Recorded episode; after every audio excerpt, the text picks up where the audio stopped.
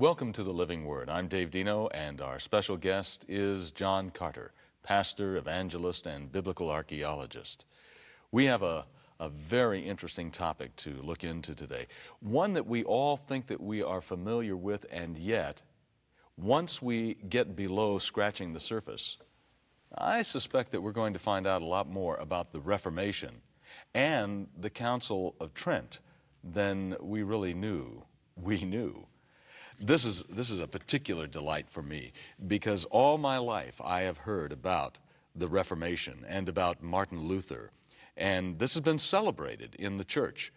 We're going to get a little bit of church history today, so this is a lesson for those of us who are Christians, and it is perhaps uh, an eye opener for those who have been looking at Christianity from the sidelines to this point in their life. John, I'd like to begin by asking what happened to the church in the centuries after Christ and the apostles? And how does what happened there affect us today? Fill in the gaps for us. Dave, almost immediately after the deaths of the apostles, mm. the church succumbed to the influences of the pagan Roman Empire. Mm. It, it didn't take too long after the book of Revelation was written, that was, you know, at the end of the first century. Mm-hmm. John on the Isle of Patmos. Yes, John on the Isle of Patmos. Just during that period, doctrine started to come into the church that had nothing to do with the teachings of the apostles or Christ. It has been said that as the church went along, Christianity did not only conquer Rome, but Rome conquered Christianity. Uh, this was predicted, of course, in the Bible. If I could turn over here to Second Thessalonians and chapter 2, there is a text here that in the King James Version uses the words, the falling away. It spoke about a falling away from the truth of the gospel, particularly. Mm-hmm. 2 mm-hmm. Thessalonians 2, verse uh, 3 and onward says, don't let anyone deceive you in any way, for that day will not come until the rebellion occurs. Now, the King James Version says that before the falling away comes, mm-hmm. or the rebellion mm-hmm. comes. Mm-hmm. And the man of lawlessness is revealed, the man doomed to destruction. He will oppose and will exalt himself over everything that is called God or is worshipped, so that he sets himself up in God's temple, proclaiming himself to be God. Mm. And so this would be a movement not in the pagan world, but this would be a movement in the bosom, in the confines of the Christian church. And the Apostle Paul, in another passage, I think it is Acts 20, also alluded to this apostasy because what happened is called by church historians the Great Apostasy. Acts 20, verse 28 Paul said, talking to the elders, I've not hesitated to proclaim to you the whole will of God. Keep watch over yourselves and all the flock of which the Holy Spirit has made you overseers. Mm-hmm. Be shepherds of the church of God, which he has bought with his own blood. I know that after I leave, savage wolves will come in among you and will not spare the flock. Wow. Even from your own number men will arise and distort the truth mm. in order to draw away disciples after them. Now, he's talking about after his demise, and that was, say, in the 60s. Goodness, a few years after the birth of Christianity. Mm-hmm. He's predicting the coming of men who would come in, who'd be in the, in the church, mm-hmm. not outside the church, and they would distort the truth. And so, if you tie this up with Second Thessalonians 2, where it talks about the coming of the man of sin, the man of lawlessness, the man of perdition, and the falling away from the truth. Now, Dave, it's a very interesting thing that the New Testament, of course, very, very plainly teaches the gospel. Mm-hmm. And the gospel is the good news of Christ that we're not saved by our own works. No, we're not saved by faith and works. We are saved by the righteousness that is given to us by the grace of God through the merits of Jesus Christ. We can never do anything to attain to righteousness. We are sinners and we're saved by grace alone, through faith alone. That is the clear teaching of the New Testament. But soon after the death of the apostles, the early church fathers had moved into a completely new sphere of theological teaching. Now, some might say that, well, this was but the birth pangs of the mm-hmm. church. The mm-hmm. church was having to sort of find its own way. It was mm-hmm. brand new. It was, mm-hmm. it was forming. The problem is, Dave, that uh, when people start forming a church, that's not according to the Word of God, but according to the traditions of men, then the church goes into apostasy. There were some pretty strong battles uh, yes, over what the gospel was yes. and what the message uh, of Christ himself was. But the early ch- church fathers do not preach or teach largely the gospel. Mm. They have a doctrine of righteousness by works. Ah. They taught that a person became saved by becoming good enough. Mm-hmm. And justification was no longer a declaration because of the grace of God, because of what Jesus had done for us on the cross. Justification became a process, a process of becoming better and better until the sinner was transformed into the very image of God. Then he was worthy to go to heaven. Mm-hmm. And so you had a subtle shift, shift from righteousness by faith mm-hmm. to righteousness by works the Reformation, it came along where in the process?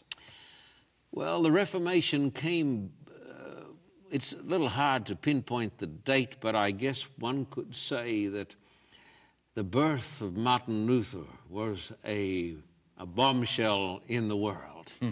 Uh, he was born in 1483. Mm-hmm. I'm sure his parents didn't think of him as a bombshell, mm-hmm. but as a dear little boy. Mm-hmm. His parents were poor people. His father was a, a coal miner living in Germany. Mm.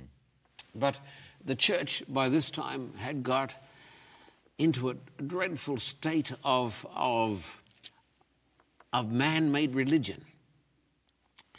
It seems to me that that's exactly what Christ was preaching against. Yes, yes. It had gone back to the days of the Pharisees. Right. Self righteousness and man made traditions. Purgatory, nowhere taught in the Bible. Mm. And penance, nowhere taught in the Bible. Mm. And celibacy, and relics and images and prayers for the dead.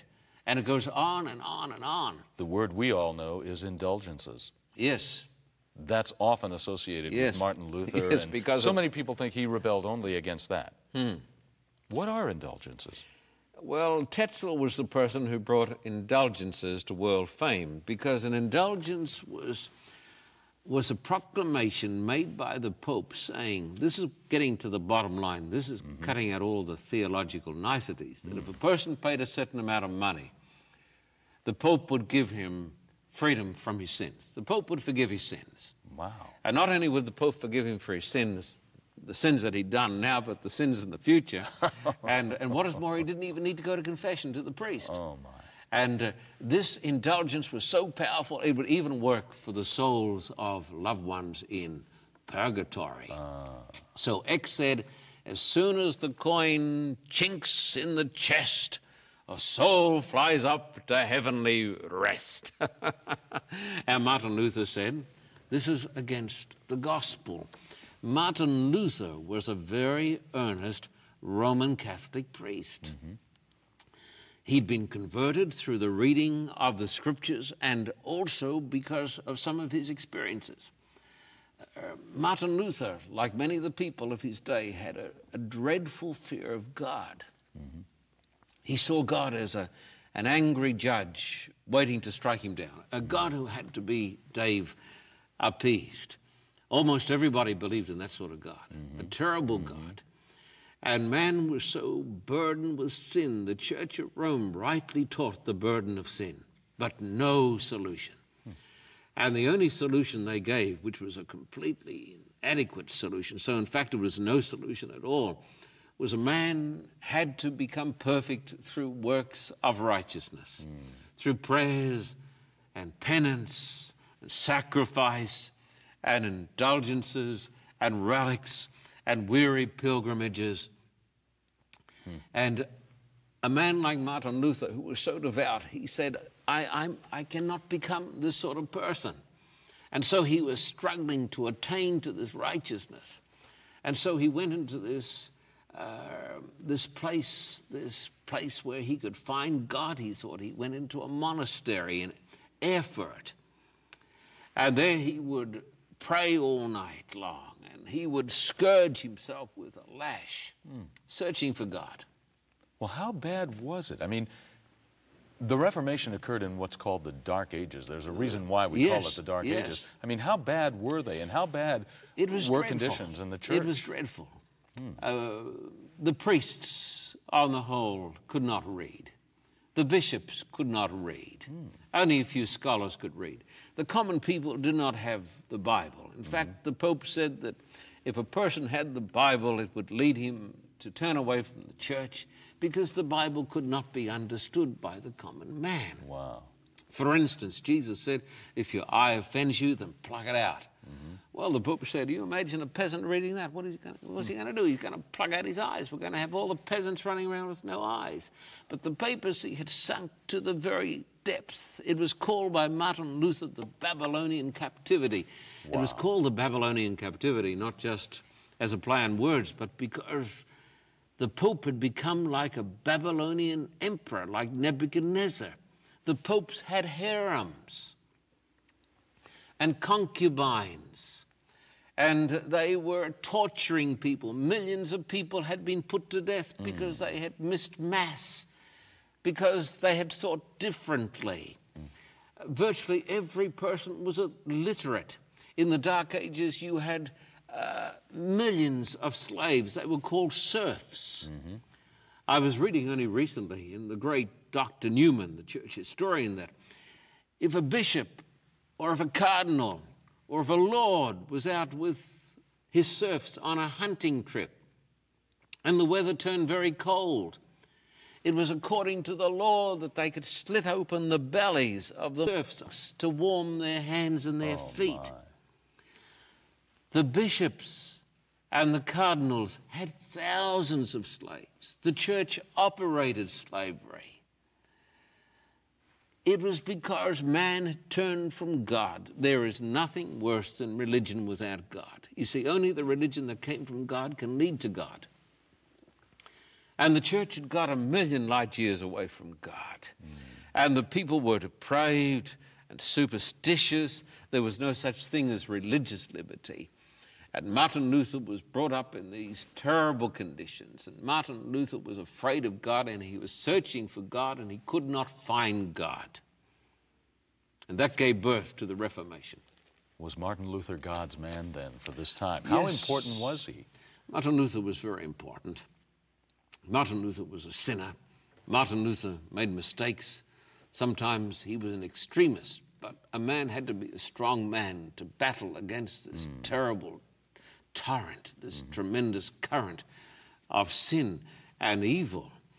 What happened was when he was there in the monastery, he was beating his back. One day, the old head of the church there, a very fine man, a good Christian man, mm-hmm. a monk, discovered him in his cell. His back was bleeding. And he said, Martin, Martin, you can't you can't save your soul by punishing your body. Mm. And he directed him to Scripture. Really? And Martin Luther said, as he read the Scriptures, it seemed as though the burden was starting to be lifted, but he still had terrible struggles. Because when he read in the Scriptures, when he read in the Scriptures the expressions about the righteousness of God, he said, Dave, this is dreadful. Hmm. God is righteous. I am unrighteous. God is holy. I'm a sinner. And because God reacts against sin, he must react against me. And God must be angry with me, and God must hate me. And once the dear old priest, who was a good man, was listening to his confession, Martin Luther said, My sin is unpardonable. And the man who was listening to the confession said, That is for God to judge my son. But he said, He has judged me already. He is holy, I'm unholy. He is righteous, I'm unrighteous. And for this, he condemns me. He condemns me. And because he condemns me, he hates me. And because he hates me, I hate him. And this is my unpardonable sin. I, the priest said to him, But you love God, you must love God. He said, I cannot love God. This is my unpardonable sin. Great theology comes out of great conflict. The reason this world in which we live today and the country in which we live today is so superficial is because very few of us have had to struggle like Martin Luther to find the light. And this is a part of the life and the struggle of Martin Luther Yes. that uh, is rarely heard about. Yeah, sometimes when I tell people I'm going to show the movie on Martin Luther, and I can say it to a Christian congregation, they'll say, ah, and they'll come to see it and they'll say, but we never thought that Martin Luther lived in a monastery. They're thinking of Martin Luther King. So there is great ignorance concerning these great themes that gave birth to our very nation and to our own souls today. What happened, Dave, that in this tremendous struggle, he was in an he was an Augustinian monk. The leader of the Augustinians was having a controversy with the people in Rome. And so Martin Luther was sent down to Rome to try to patch up their differences. And when he went down to Rome, he saw the state of the church. And Martin Luther said, if there's ever a hell, then Rome is built on it. He saw oh, the, the priests and the bishops and the cardinals with their concubines. He saw the evil. He saw the, the tortures that were inflicted upon innocent Roman Catholic people. You see, all the people who were Roman Catholics, so we're not talking against Roman Catholics, we're mm-hmm, talking about mm-hmm. the state of the church. Mm-hmm. That was the church. That was the church. Right. And so he came back to Wittenberg and he was made a doctor of theology. And as he studied the Bible, he was led by the Spirit of God to this book here, which is my favorite book, I think, in the Bible, with the gospel according to St. John. But these words, I am not ashamed of the gospel because it is the power of God for the salvation of everyone who believes, not who works, who believes. First for the Jew, then for the Gentile, for in the gospel a righteousness from God is revealed, a righteousness that is by faith from first to last, just as it is written. The righteous will live by faith. And as he said to his superior in the monastery, where does the Bible here speak of penance and indulgences? And where does it talk about all of these, these works? Mm-hmm. It is by faith that the soul is made right with God. What a wonderful realization that must have been for Martin Luther to, Oh. to, to rediscover this truth of Scripture. It is the Bible truth, but it had been lost for more than a thousand years. It had been lost for at least 1,300 years, largely when by you the say, church. When you say lost, I mean, it's still in the Scriptures. still in the Scripture. How could it be lost? The common people didn't know it. Hmm. It wasn't taught in the churches. The churches had a Bible, and the, and the Bible was chained up, ah. literally chained. The people did not have the Bible. Ah. The people were at the mercy of, of a corrupt church and a corrupt priesthood. Now, Dave, there's something else he discovered.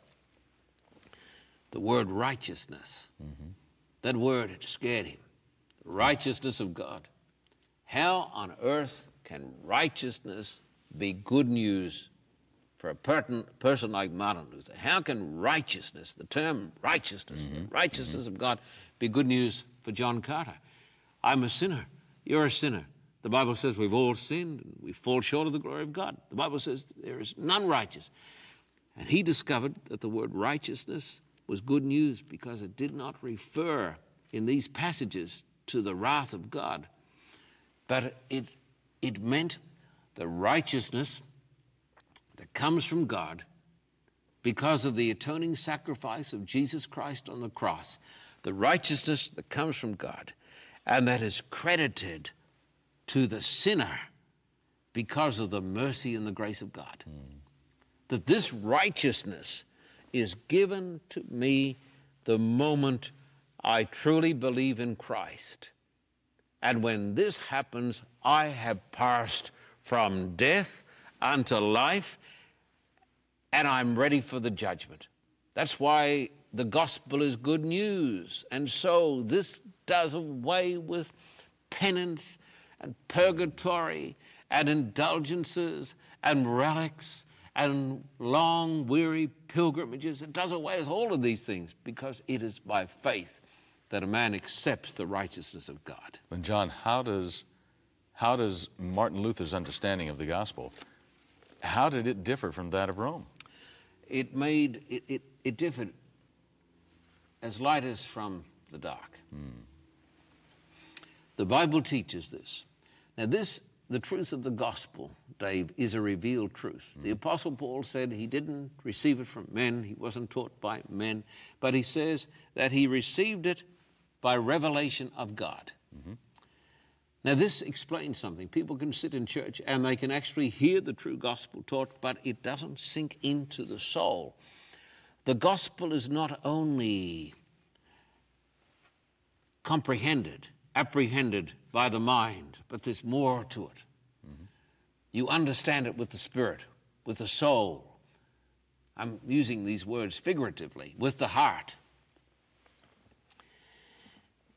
And God revealed the gospel to Paul, and he revealed the gospel to Martin Luther by direct revelation. That's how you got it. That's how I got it. We got it by direct revelation from the throne of God mm-hmm. by the work of the Holy Spirit. Right. Now, let me show you, tell you the differences.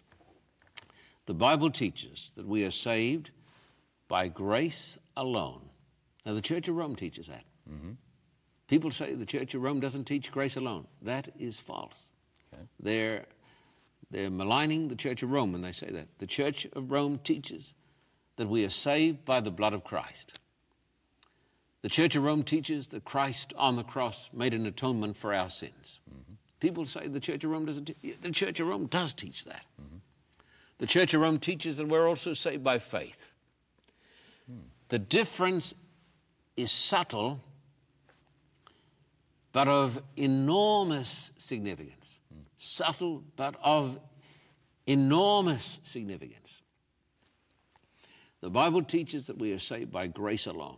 Mm-hmm. We can never merit salvation. We're never saved by our works because our works are never enough and never good enough. Right. We're saved by grace alone, and we're saved by faith alone. We cannot add to God's mercy. We cannot add to his righteousness. We cannot add to his justifying mercy. But the Church of Rome officially teaches still today this difference. The Church of Rome teaches that a man is saved by grace alone because of Calvary, mm-hmm. through faith, mm-hmm. plus the works of love that are wrought in his heart by the Holy Spirit. Plus. That's the teaching of the Council of Trent. It is the teaching of the Vatican today. Hmm. It is the teaching of the hierarchy in North America around the world. Let me say it again. The Church of Rome teaches that we are saved by grace alone mm-hmm. because of Christ, mm-hmm. because of his death for our sins. Mm-hmm. Through faith. We accept it through faith, plus the works of love done by grace in our hearts by the Holy Spirit. Now, a person will say, That sounds good to me. Well, hmm. it may sound good to you, but it is not the teaching of the Bible or Martin Luther. It is the teaching of the Roman Catholic Church. The Council of Trent. Yes the Council of Trent, might be called, might be well called a counter mm-hmm. Reformation, in a sense. Yes, indeed. Tell yes. us about that. Give us a better understanding of that. What what happened there, and what led to that? Uh, you know, Dave, these things are not important. These things are of tremendous significance mm. for us today. The Reformation uh, you could say started with Martin Luther in 1517, mm-hmm. nailing up upon the, the church doors the 95 Theses. Mm-hmm. The 95 Theses were not too easy to read, they were written in Latin. Mm. So any ordinary person did not have a clue, but the scholars understood. And in the 95 Theses, Martin Luther attacks the doctrine of indulgences mm-hmm. because he says, You're saved by Christ alone. Then how can the Pope demand a further payment? Mm-hmm. You see, it is by grace alone, and we accept it by faith alone. And soon the 95 Theses were copied, and they were all around the, mm. that part of Germany, all through Germany, mm. through the empire. Then they got down into Rome and they got into monasteries, and they got into convents, and Erasmus got his copy, and the scholars started to read them and debate them. And Germany was ripe for a spiritual revolution because the leaders of Germany, the princes, were fed up to here with the extortion of the Vatican. The Vatican was bleeding them white. The Vatican was selling, selling areas of Germany out like farms. Wow. And if you paid so much money, you could become a bishop. Hmm. The Bishop of Mainz. He bought it for so much gold. Hmm. And when he got this area, which was like a big spiritual farm, then he could tax the people and sell indulgences to raise money on the condition that the Pope got half of it. And what did the Pope want the half for? So he could build St. Peter's Cathedral. St. Peter's Cathedral was built with a lot of German money because Germany was so wealthy mm-hmm. from the sale of indulgences. Wow. And so Martin Luther, this strong, courageous, non compromising German, the son of a, of a German peasant, peasant family, he goes and he puts up the 95 Theses. And people are, are receptive. Straight away because they say, here is a man who's got courage, and here is a man who's going to take on this apostate church, and here is a man who is going to take on this profligate pope who is robbing us of our gold and our silver. Mm-hmm. And so, as the Reformation grows, it brings tremendous enlightenment and it brings peace to millions of souls. It starts growing in England and Scotland and in uh, John Calvin starts preaching, and, and there's a tremendous movement which eventually gives rise to the great democracies, including Great Britain and the United States of America. Mm. Mm. There would not be a United States of America if there had not been a Protestant Reformation. See, this is pretty important stuff. It, uh, it's, it works in what one uh, historian uh, characterized it as, as chains. Mm-hmm. That one thing leads to another and mm-hmm. to another and to another. You don't just jump from here, mm-hmm. from A to Z. Mm-hmm. That, that history works in chains. You see, this is a, a dynamic spiritual force, mm-hmm. and it's not a man. Mm. It has the elements of man in it, but it's more than this. It has the Spirit of God in this. And once the Reformation got underway, the papacy saw that she was losing her authority over the souls of men, women, and little children. Mm-hmm. The papacy, when it has operated, when it operated in the Dark Ages, was a union of church and state and persecuted and put to death millions of people. Now, Roman Catholic theologians and historians would not disagree with what I'm telling you. Mm-hmm. This is just plain history. And many Catholic theologians uh, think that what happened back there was disgusting, was terrible. Mm-hmm. Even the Pope has made somewhat of an apology for the excesses of the Inquisition. Hmm. Now, there was a man who was born in Spain near the little village of Loyola, and his name was Ignatius. He was the Roman Catholic version of Martin Luther. Hmm. He was one of the greatest minds one of the greatest brains that the world has ever experienced. Mm-hmm. We know him as Ignatius of Loyola. Mm-hmm. the Church of Rome was shaken to her core, and the church went to her knees. It appeared as though the Church of Rome would be destroyed. But then this man got around himself a little group of, of scholars, and uh, he was given permission after a number of years to visit the Holy Father, as he is called, in Rome. He offered himself to the, to the Holy Roman Catholic Church, and he started what is called the Counter Reformation and established the order of the Jesuits. Hmm. And the word Jesuit means a follower of Jesus. Mm-hmm. These people were set out to restore to the papacy the glory and the, and the luster of former days and to lead the, the Church of Rome back to the religion of Jesus. Through the gospel of grace alone, plus faith, through faith, plus good works, mm. wrought in the heart mm. by the Holy Spirit. And people say, oh, it seems so close. It is as close as heaven and hell. John, how does the Roman Catholic understanding then of the gospel, the Roman Catholic understanding of mm-hmm. the gospel, how does that affect life, a person's life? Well, it makes a lot of makes a lot of difference. It, it doesn't make a little bit of difference; it makes a lot of difference. And and of course, my beloved Roman Catholic friends who are watching this telecast will know that I love them. My old father was a Roman Catholic, mm. an altar boy, and we love our beloved brothers and sisters in the Catholic Church. Mm. In fact, the Adventist Church, of which I am a part, has a book called Great Controversy mm-hmm. by Ellen White. And in this book, the author says that the vast majority of God's true children are found in the communion of the Roman Catholic Church. Hmm.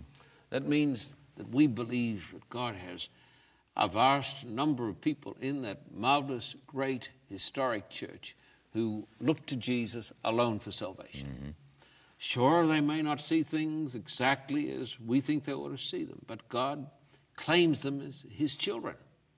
So, nothing I'm saying today is derogatory of Roman Catholics. Mm-hmm. We are talking about the system of salvation as taught in the Bible, and the system of salvation is taught by the Council of Trent and as taught today by the papacy and by every cardinal and by every bishop in this country.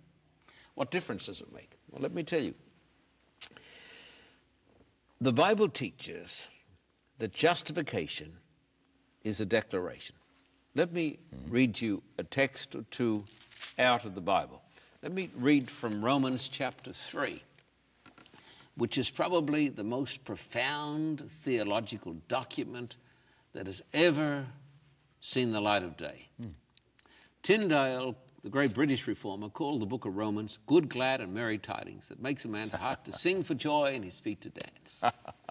Godet, the great philosopher, said, this is the greatest masterpiece that the human mind has ever conceived or realized. Mm, that the mm. human mind. Mm. Well, he was not writing as a Christian. I, I understand. That's the, interesting. And yet it still made that impression on him. Oh, yes. Amazing. Marvelous. And Martin Luther said this is the chief part of the New Testament and uh, the purest gospel. Now, Romans 3, even though it's early in the book, mm-hmm. is really the heart of the book. It's not easy to understand. But remember this sermonettes make Christianettes. That's what HMS I'm going to write that down. Sermonettes keep that with make me. Christianettes. And superficial Bible study makes superficial Christians. Mm-hmm. And today, the tragedy is the Christian church is a mile wide and a quarter of an inch mm-hmm. deep. Oh, that God would raise up men like Martin Luther who travailed with God in prayer, mm. in searching for God, because then they would have something to say. Mm-hmm. They would not have to say something, they would have something to say. Now, here he writes this, this great chapter. He says, We have already made the charge the Jews and Gentiles alike are all under sin. Now, we all know that. That was mm-hmm. taught by the church in the days of Martin Luther. Mm-hmm. Uh, when you see the paintings of the day, you see pictures of poor sinners being burned in the flames of hell. Mm-hmm. Uh, people back there had no doubt that they were sinners. Some have a doubt about that today. But people back there had a real consciousness of sin. And that was good. As it is written, there is no one righteous, not even one. So the Bible teaches that we are all sinners. All sinners. But then he goes on to say, now, this is the theology. Verse 20. I'm going to read these words slow. Mm-hmm. Don't apologize that these words take some comprehending because they're the words of the inspired Paul.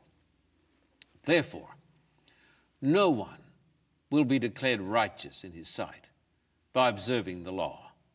Rather, through the law, we become conscious of sin.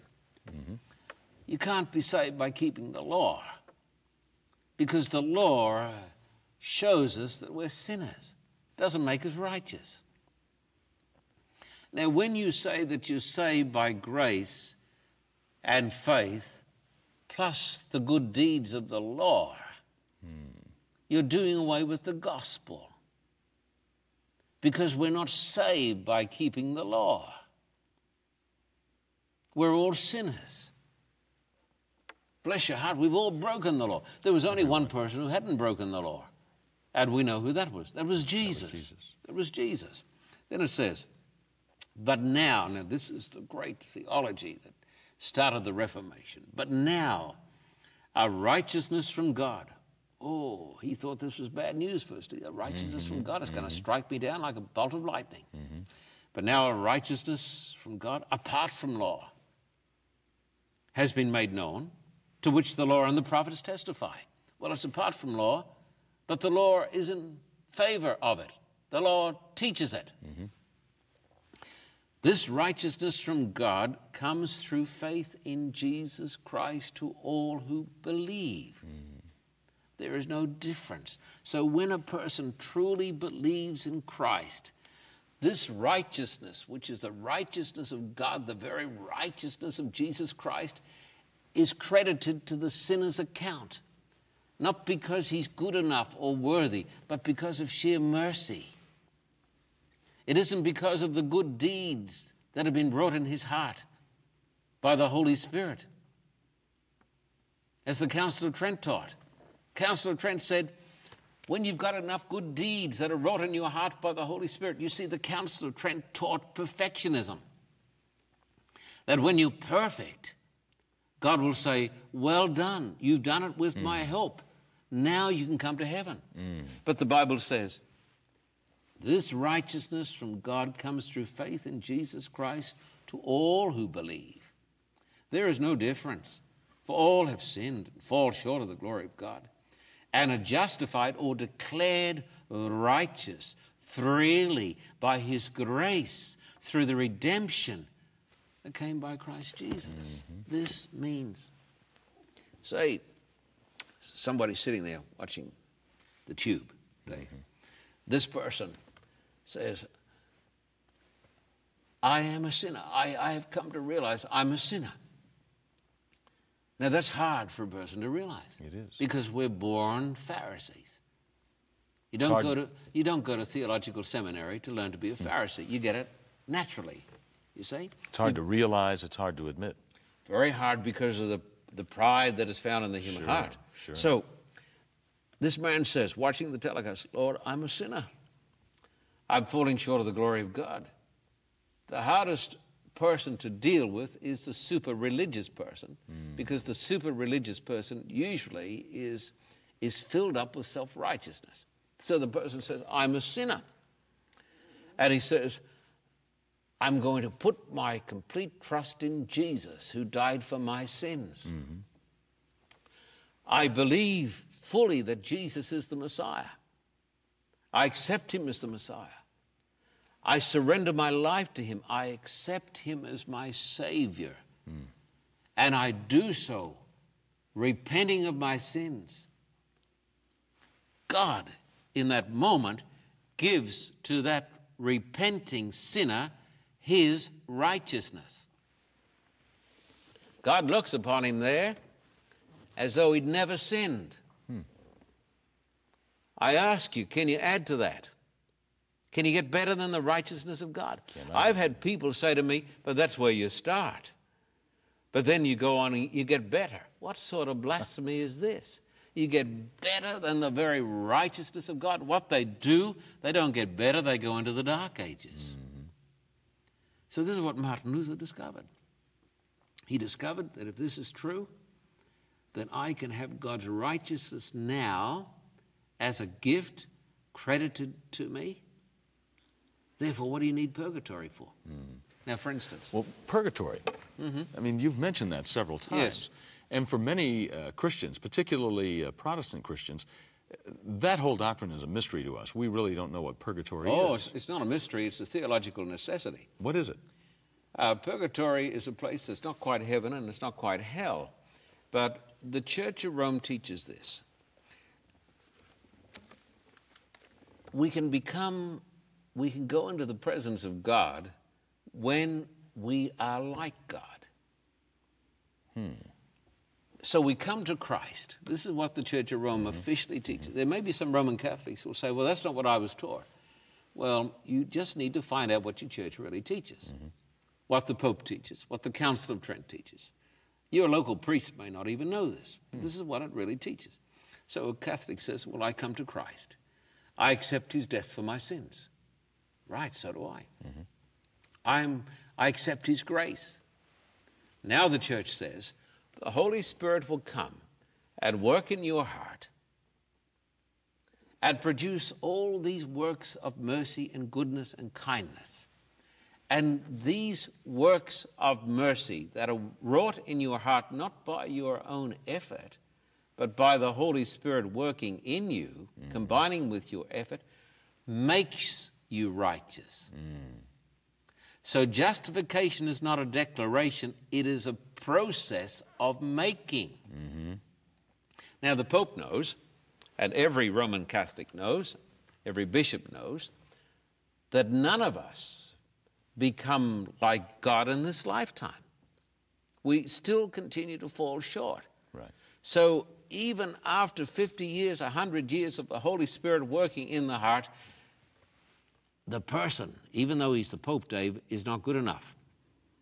Therefore, God can't take him to heaven because he's not good enough, mm-hmm. but he's not going to throw him into hell because he's not bad enough. Hmm. He's going to put him in purgatory.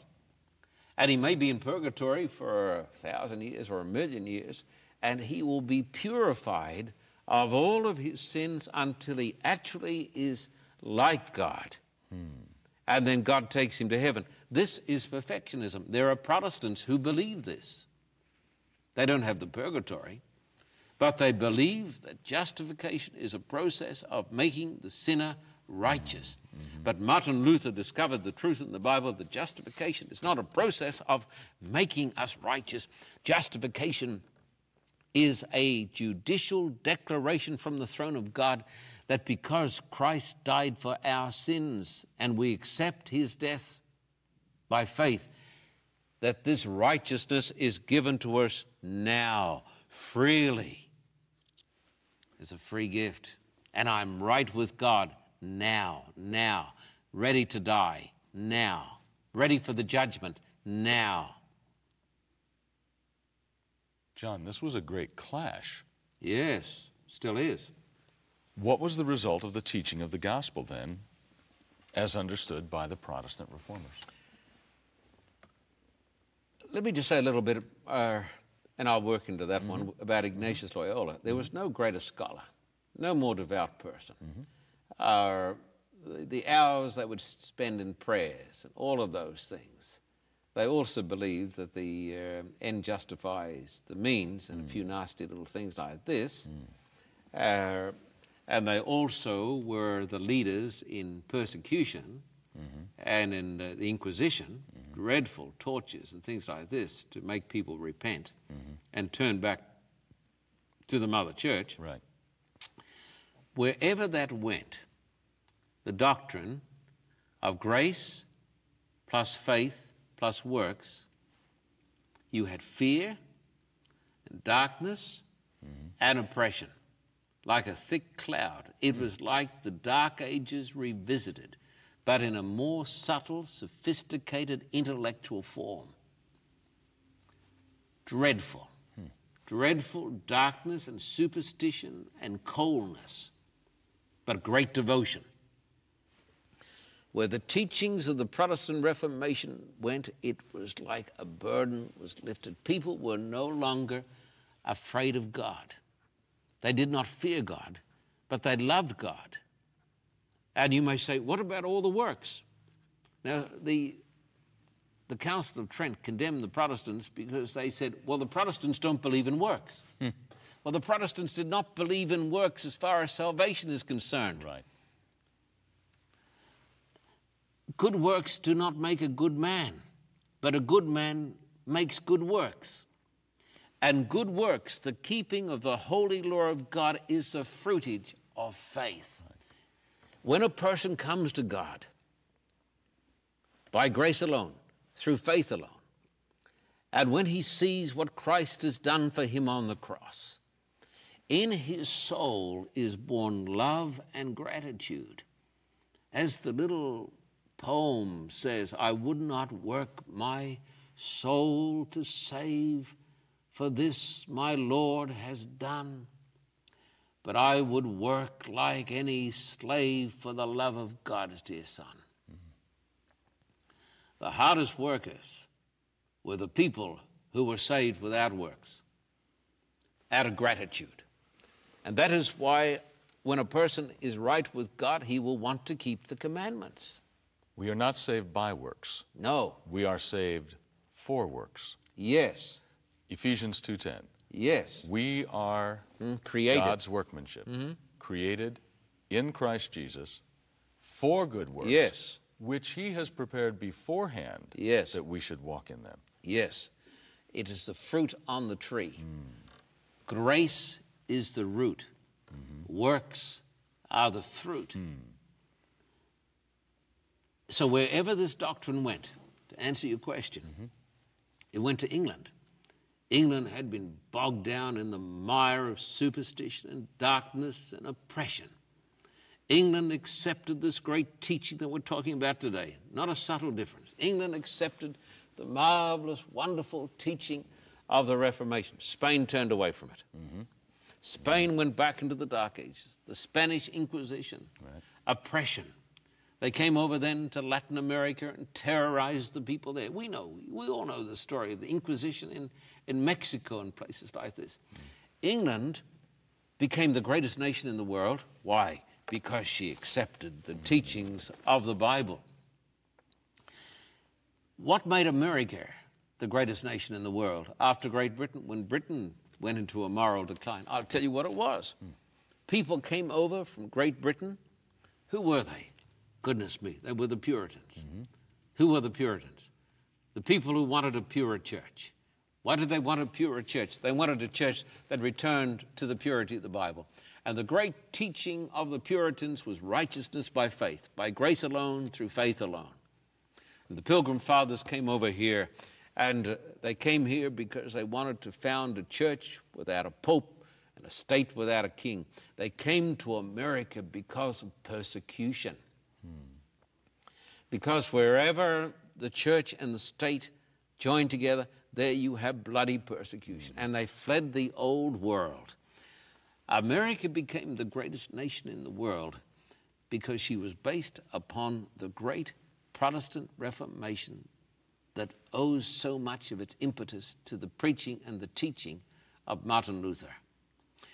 If America had been founded by the disciples of the Council of Trent, mm-hmm. we would not be here today in this place. Mm the women most likely would be out in the fields barefooted. Hmm.